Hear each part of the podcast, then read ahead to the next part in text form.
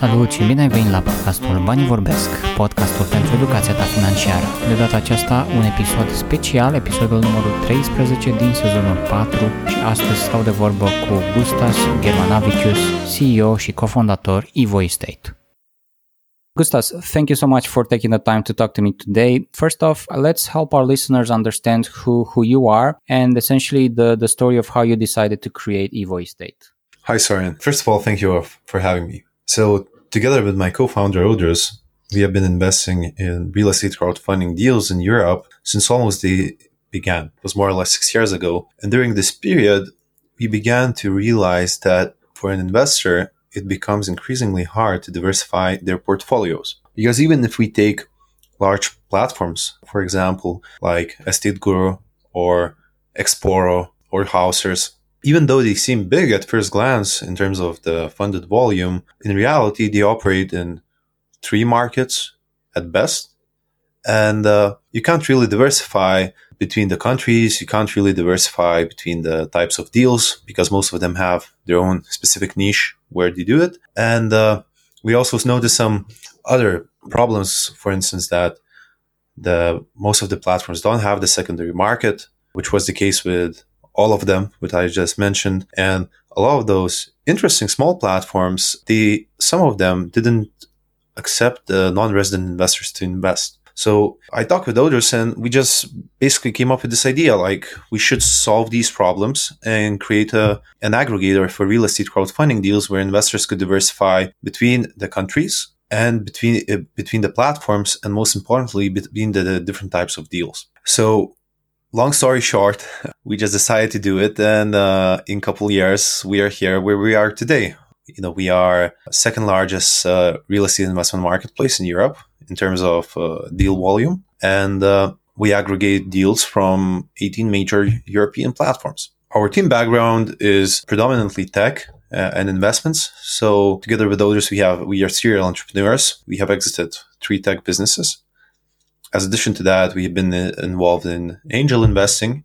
Audrius has been in, uh, involved much more in there. He has invested in companies like Revolut, Molecule, and other 100 million euros companies. And then, of course, uh, you probably know Adrian from our team. So Adrian, uh, he's uh, we actually we found I found him through Facebook because I noticed how how passionate he was about uh, you know crowdfunding and P2P in general, and I just thought we must have him on our team. Like this, this is the person we really want to have on our team. And uh, then the, the other significant part of our team is uh, developers. So we currently have uh, four developers working with us. With our CTO, we've been working for, Audrius has been working for last 10 years, I believe.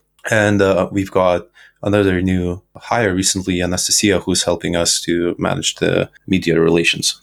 Okay, so I think you've you've summed it up pretty well. There's a few terms that uh, I'd like to clear up because I think the kind of the there there's a few markets and a few a few general terms that I think it's it's important to get right. I think one would be peer-to-peer lending, and then this, the second would be real estate crowdfunding. Could you could you talk a little bit about the, the two and like is it Evo Estate is it, is it involved in both of them or just one of them or is it one part of the other and stuff like that? Yeah, so basically, P2P is a general term. It generalizes the whole industry. And if we look at very technical definition of the P2P in terms, it would mean uh, a person lending to another person using as a, a platform as an intermediary. But this this was the initial concept that Lending Club has introduced in the US, I guess back in 2006. So that was the first model of this uh, P2P. But as it grown, then it switched to this P2B, which is called peer to business. But uh, for the sake of simplicity, the general term of this uh, crowdfunding model for financing has been used as P2P, whereas crowdfunding is also a, is a similar uh, has a similar uh, meaning. So we we like to call ourselves real estate crowdfunding aggregator, where real estate crowdfunding involves on one side the borrower in our case, it's a real estate company or a business which borrows money from the investors, which choose the crowdfunding as an engine to facilitate their investments. And in return, in a lot of cases, investors receive mortgage uh, against their funds that they lend. And so then, at least for, for us in Romania, I think both are, are, are rather new. As you said, yeah, Adrian is, is highly involved in this general P2P uh, market. Uh, and he's also like written kind of the, the definitive guides uh, on it. And so uh, one of one of the questions I had was on, on kind of both sides, like why would companies be interested in crowdfunding, and then why would users be interested in participating on the other side in, in the same thing than in crowdfunding, helping uh, essentially companies crowdfund. So I think we have to narrow down here for real estate, just just, just not to go so broad. Uh, so the real estate companies or uh, just businesses they use crowdfunding for three reasons. So first one is the speed. So crowdfunding platforms in most cases can do it faster than banks. Second one is the accessibility meaning that the borrowers they can apply for financing despite their young age or their small size. Because that leads us to a third reason is the lack of banks financing. It's not that the situation isn't that bad across all EU states but if we look at some specific markets the banks have really restricted their lending volumes to small and medium sized businesses. So a lot of these development companies are just simple businesses. They they cannot really attract capital from banks, so they they are forced to look for another other alternatives. And there are, in my opinion, there are three. So one is people like other businessmen. So it's private network. The problem with this uh, is that it's very expensive. Like if you if those borrowers borrow from other people, they can expect to pay even above 20, 25%. Like it, it really depends. Of course, the benefit is that it's fast if they know the people, of course. The second one is non-banking lenders. Non-banking lenders aren't that active in real estate field in uh, all of the regions. And uh, again, they aren't that cheap. So you can also, the borrower can expect to pay 15 to 20% uh, annual interest rate. And then, you know, there, then there's crowdfunding, which again, for the borrower, it costs, let's say it ranges between 12 and 18 percent in total cost, interest rate plus you know the origination fees. So it's somewhere in the middle. So it's fast and it's cheaper than the other two. Of course, it's more expensive than the bank, but when you don't have any alternatives, this is a good alternative to have because some of the people, when they look at real estate crowdfunding and they look at the returns and they think, oh, it's 12% on real estate. It's a real estate debt. Uh, it's so big. It's probably very risky. Or how could the borrower repay? And naturally, of course, it possesses certain types of risk just because it's just by the definition, it's called investment. But if we look from the, the numbers perspective, the investors have to understand that in a lot of cases, borrowers borrow only a small part of capital. So like, let's say they, they only borrow 50% of the total money that they need to use. So if like let's say with the total cost they pay 15%, if you look at across all the projects, they are paying seven and a half percent. And then if you, if you just look at that, this 15%, 15% interest, uh, you know, is equal to 50% of the funds needed. Whereas the second reason is that the small developers, and this is, I believe that this is uh, the main part of the crowdfunding is that small projects is that in small projects, the developers can easily earn 30, 40% uh, return. So paying this 15 or 18% doesn't seem so big after all why, why would the investors be interested like regular users be interested in in participating in this because essentially as you said like it, it's one type of investment and then within it yes you get to to di- diversify using platforms such as uh, Evo Estate which is an aggregator of multiple other platforms and then in general when when like a, a regular user or, or, or an investor is thinking about well, I have, let's say, a thousand dollars. I could do uh, some speculative work in cryptocurrencies. I could do bank deposits. I could do data things. There's a lot of things I could. And then there's this, again, kind of new, at least for Romanians, this real estate crowdfunding. So why would investors be interested in this? Why, why should they put their money in, in such a, a market? It's a very valid question. In my, in my opinion, I believe that investors choose real estate crowdfunding as a, a way to diversify their portfolios. So it's great to have at least some part of your portfolio in real estate it can be direct ownership of real estate or it can be other types of real estate. But uh, investors choose it, I, I believe, uh, because of its simplicity, accessibility, and great returns. When I mean great returns, I'm not talking 20% or 25% because these, these are very high returns with high risk involved in it. But when I say great returns is that in a lot of cases, the investors are not experiencing significant delays. So it's more based on predictable returns and the investors hold the collateral. So meaning that if the borrower defaults on the loan, you can be the, the, the capital, the asset is later being liquidated and the capital is potentially being returned to the investors. So if we were to go in more in depth in, into how the platform works, so let's let's pretend I'm an investor and uh, I do have uh, a thousand euro, even though that's not the minimum, right? So it's fifty euro. Yeah, just fifty euros. Just fifty euro, and then I, I go on the platform. I get I have to get verified some some way or yeah. So you you hit the sign up button, then you fill in your basic information, and then you have to fill in the KYC form. So this way, we may we make sure that we are compliant and uh, our platform is not used for money laundering.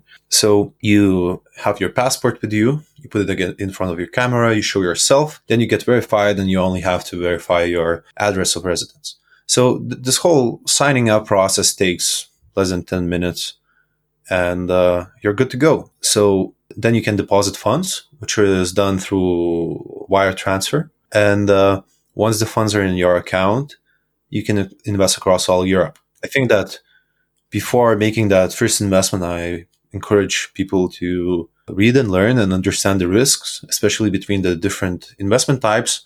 I believe that the best way to go is uh, starting, of course, small and uh, diversifying. So basically spreading the capital across multiple projects. And I would stick with rental projects, in my opinion, because they are quite simple in their nature.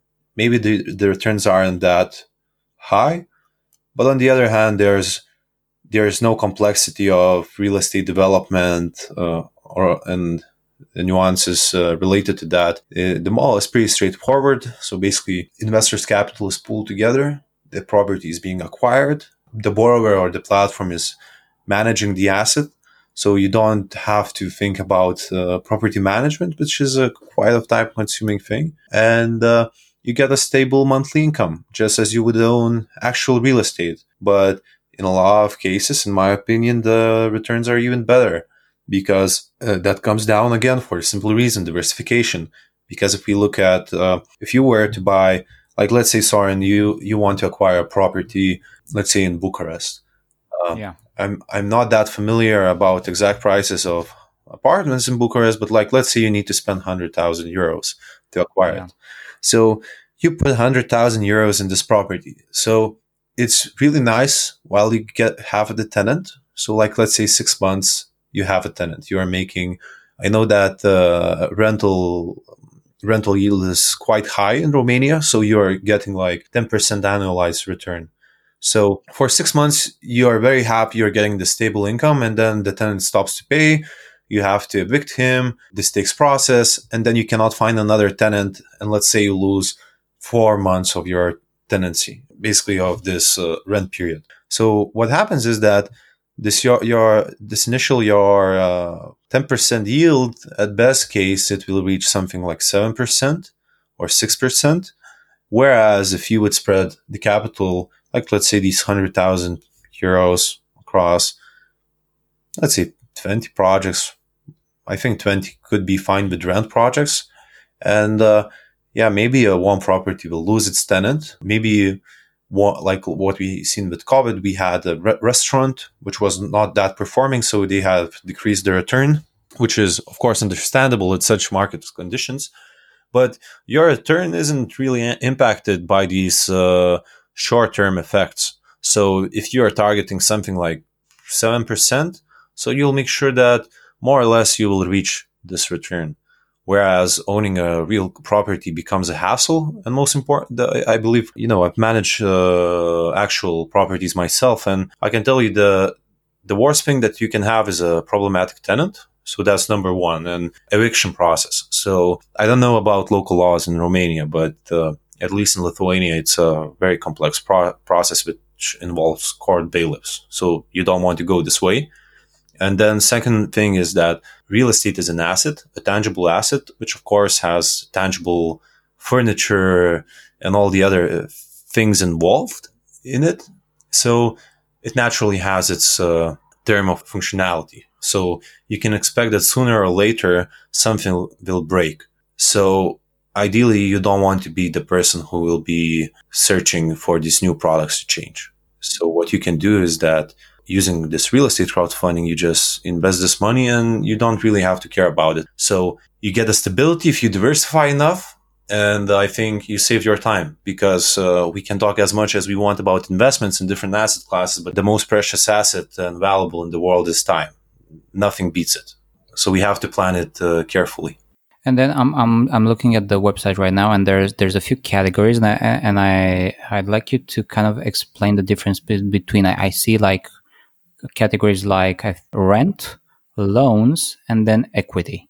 So rent I just described. It's it's pretty straightforward. Uh, then if we are talking about uh, fixed interest loans, so this would be business loans, development finance. So then again, this is something that I mentioned that investors, the borrower applies to a loan for the loan originator. The originator runs the whole due diligence, and if this project gets a green green light, it's uploaded on the platform and investors invest their capital. And once this project is financed, the borrower for the money exchanges his rights of this house to the investors, meaning the mortgage is being pledged against the capital. And then we have this equity type, which is sometimes real equity, but in most cases it's uh, profit participatory debt, which essentially means that you invest in the project and you become like a co-owner of the project and you participate in both ups and downs. This is the highest risk investment, naturally highest reward.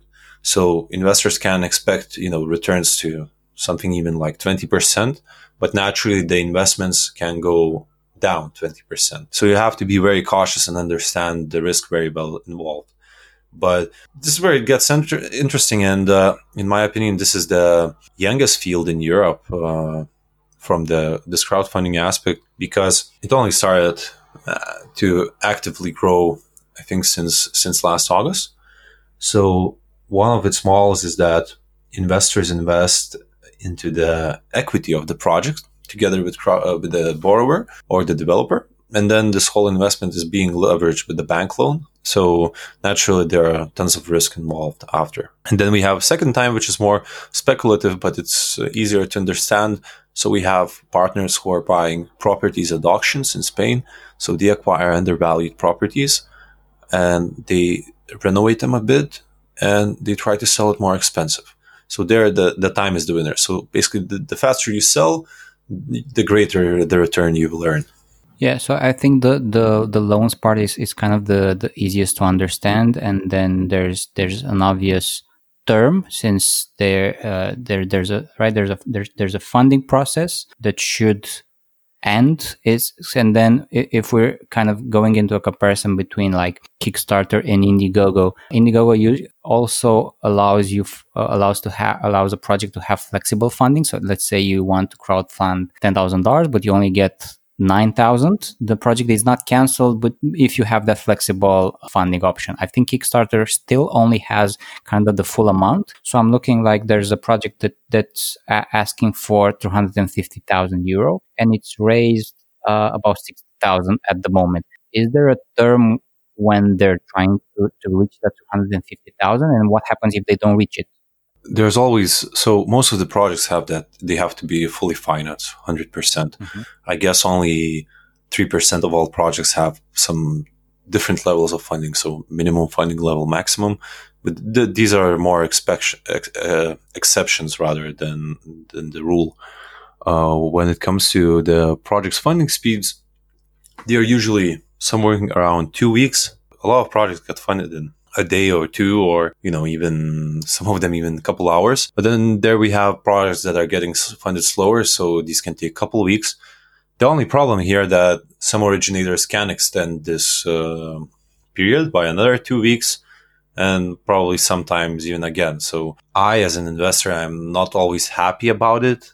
But on the other hand, a lot of originators started introducing these features that basically you start earning interest from the moment you invest. So it doesn't really matter in certain cases how long the project is getting funded because you're already accruing interest for that period of time.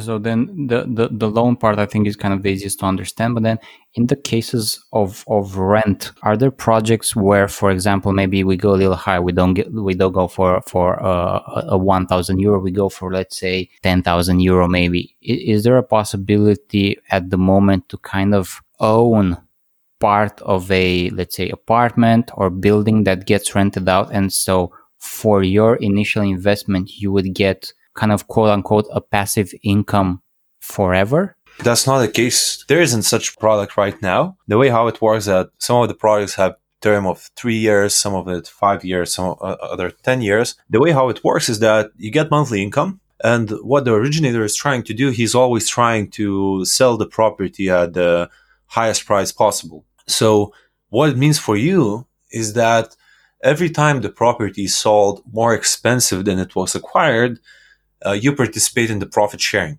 So if you also look at our platform, a lot of these projects also have projected capital growth. So basically, it indicates the percentage of property value increase over those coming years. In a lot of cases, this is more uh, a guess than the actual data, but in other cases, it's they are already have contracts for buyouts. So this is a well-defined number. So as six, seven, six or five percent may not look that attractive right now, but when the property is being sold later more expensive, and you get extra two, three percent, so eight, nine percent for such amount of risk has a good ratio, at least in my opinion.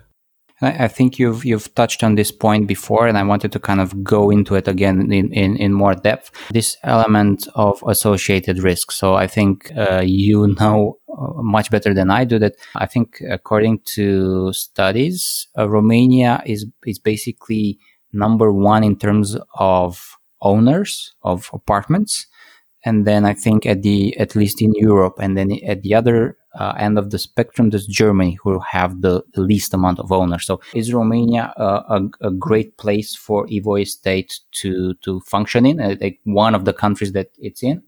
So Evo Estate is pan-European. So the way how we work is that we don't go to a certain market and start giving loans to businesses. We work through partnerships with local originators who understand the markets well locally, and they do a they have good due diligence processes.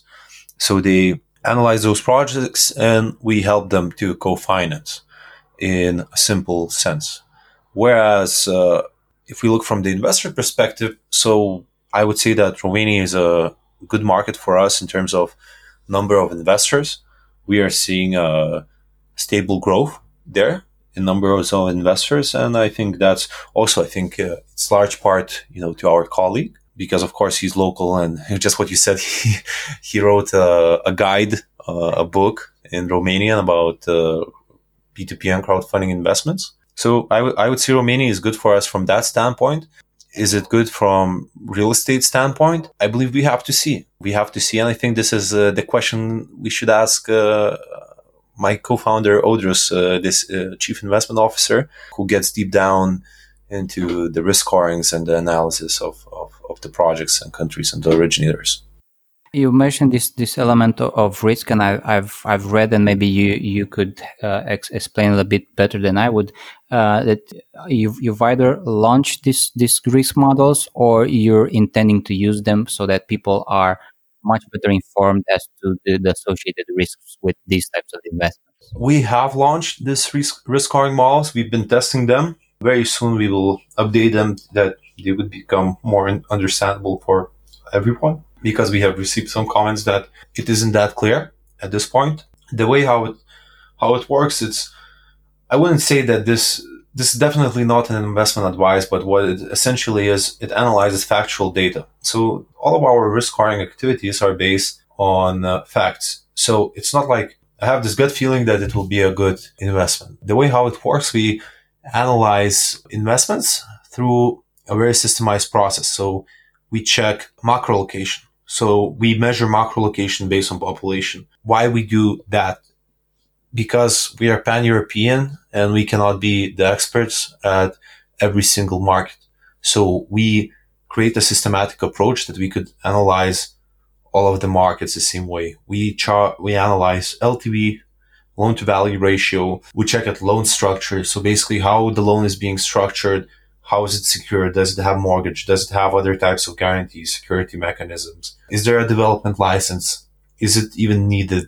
We also check at the purpose of the investment. So basically it's understood that the earlier stage of financing it is, the higher the risk and uh, vice versa. Meaning that if it's renovation, like small renovation, it's lower risk. The main reason for that is rather simple is because when you develop a land uh, and you want to build a house, it's very hard to estimate the expected sales price or even the existing land plot because the way how property valuation work is that they'll uh, they are all run on previous transactions. So if you're building a new suburb or you have a very, you know, very new area, or some very special characteristics, you will just have no properties to compare against. So in a lot of cases, they are being inaccurate. And uh, if you want to build it from scratch, you will never be sure whether it will be sold for that feasible price if it's a new area. And there aren't that many benchmarks. Whereas if you take renovation or very late stage financing, so there the risk is lower because you have an actual asset. In a lot of cases, you have the history, you have transactions around it. So the, the risk is lower. And uh, we also look at the investment terms and we analyze EBITDA margins. So basically, in other words, skin in the game. So what, what is the margin of the project and how, how low can the property be sold? How cheap that investors capital could be still be recoverable? So this this is just a few of the questions that this uh, algorithm of this risk scoring captures, and then it provides an output. And then uh, essentially, let's let's pretend that someone would be so interested that they would somehow just go to those specific uh, uh, markets or players and kind of try to to use his or her own research to find these things out. I, I would assume that like they would they it, it's nearly impossible to have all of these kind of metrics and elements that your algorithm has and that, that it uses in order to, to come up with kind of the same result, right? So it, it kind of just makes sense to use these sort of automated systems to rate risk. This risk scoring will never be 100% correct, and that's not the point of it. If, if, if it was uh, 100% correct, we, we wouldn't be building an investment platform we would probably be selling our risk scoring to everyone around Europe. But uh, the goal of this risk scoring is to have an informative information. So basically, just as quite a quick look to understand is this an attractive location? Is the EBITDA margin sufficient? And what's really interesting about this model, so on this model, we worked with four different teams. So we've been working ourselves. We have contracted some risk analytic, risk analysts. We we talked with some investment managers. So it's not that easy as it looks. And I can promise that once once we make it more visually understandable and we update few parameters, it will become more clear. The way how it's done is that it automatically adjusts to different markets, meaning that for some of the markets, certain parameters are not that critical for others. So it automatically adjusts the elements which are important to certain project, to certain location, and which aren't. And I can tell you it's a pretty complex thing. So we've been working on this particular model, which we are going to update now for, I think, nine months. And I believe that we will never stop working on it. So it will be a continuous improvement. So basically we will analyze what the output, what our risk scoring has given for the past projects. And once they get funded, completed or delayed or defaulted, we can draw some assumptions from it. And most importantly, when we'll have a lot of data to fill in about this past project's performance, we'll be able to apply machine learning. So basically that this algorithm would adjust automatically. And then I think I, have kind of uh, skipped over sort of one one different category uh, on on the platform, and I think it's something that's uh, uh, dear to your heart, which is the the skin in the game section. What is that about? How did that come about? Yeah, so I just just when I opened this call uh, with you, I told uh, you know we've been investors ourselves in real estate crowdfunding, and as investors, you know we put our money where our mouth is, meaning that we believe in what we're doing, we are working hard, and we are willing to put our money on the line so we invest alongside our investors and we are sharing these risks. So I think up to date, our skin in the game has exceeded, I think, 100, 160,000 if I'm not mistaken. Would it make sense for people to say, oh, these are kind of vetted projects by you and, and then, oh, I should just follow these and like ignore the others or like, what, what should people think of these? We invest in all projects, whether it's skin in the game or not skin in the game. So the question is how much. So basically the numbers change, but you can, the difference is usually 10, 10 times less. But uh, I think that each person has to do his own due diligence. I think that in a lot of cases, we're skipping some of the projects, not because they're bad, but they just don't, they might not fit our portfolio. And, uh, you know, every person has to do his own due diligence and pick the projects wisely, which seems to be fit for him or her as we mentioned in the beginning, like Evo Estate is is an aggregator. Does that mean that certain projects from from other platforms do not end up on Evo Estate? In most of the cases, most of the projects end up on Evo Estate.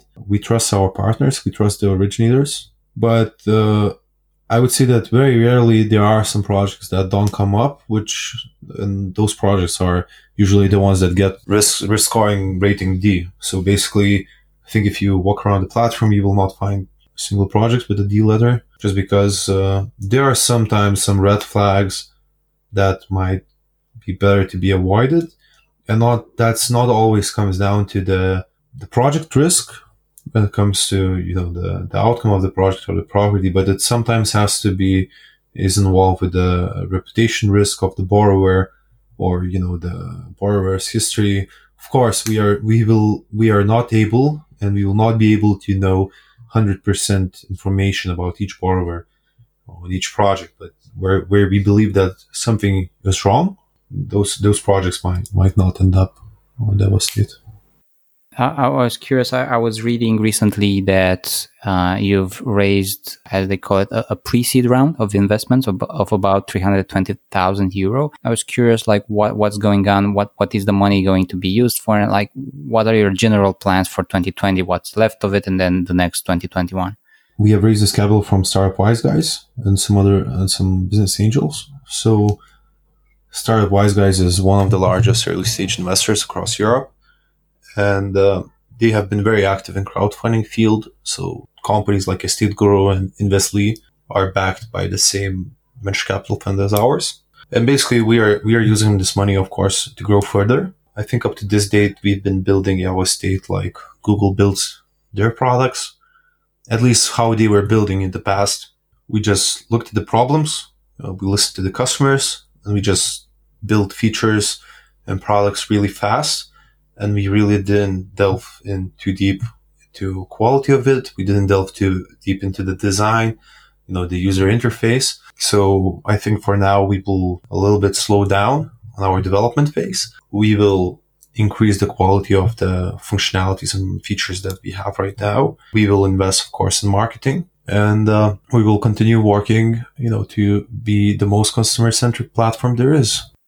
Yeah, I think uh, I, I, really like this idea of like uh, using kind of a Google model where they're kind of they're either shipping something very fast or it's in it's kind of in beta form when they launch it, or or at least they're looking for for solutions that they that they need to fix. And I I really like this idea of kind of fixing what's what's already there, listening to to your users. Um, and so uh, uh, even even here in in in Romania, uh, there's there seems to be uh, a large interest in in platforms such as these. Like uh, uh, they've definitely been growing. I've from just a few Facebook groups that that I'm in. Um, people are are really excited.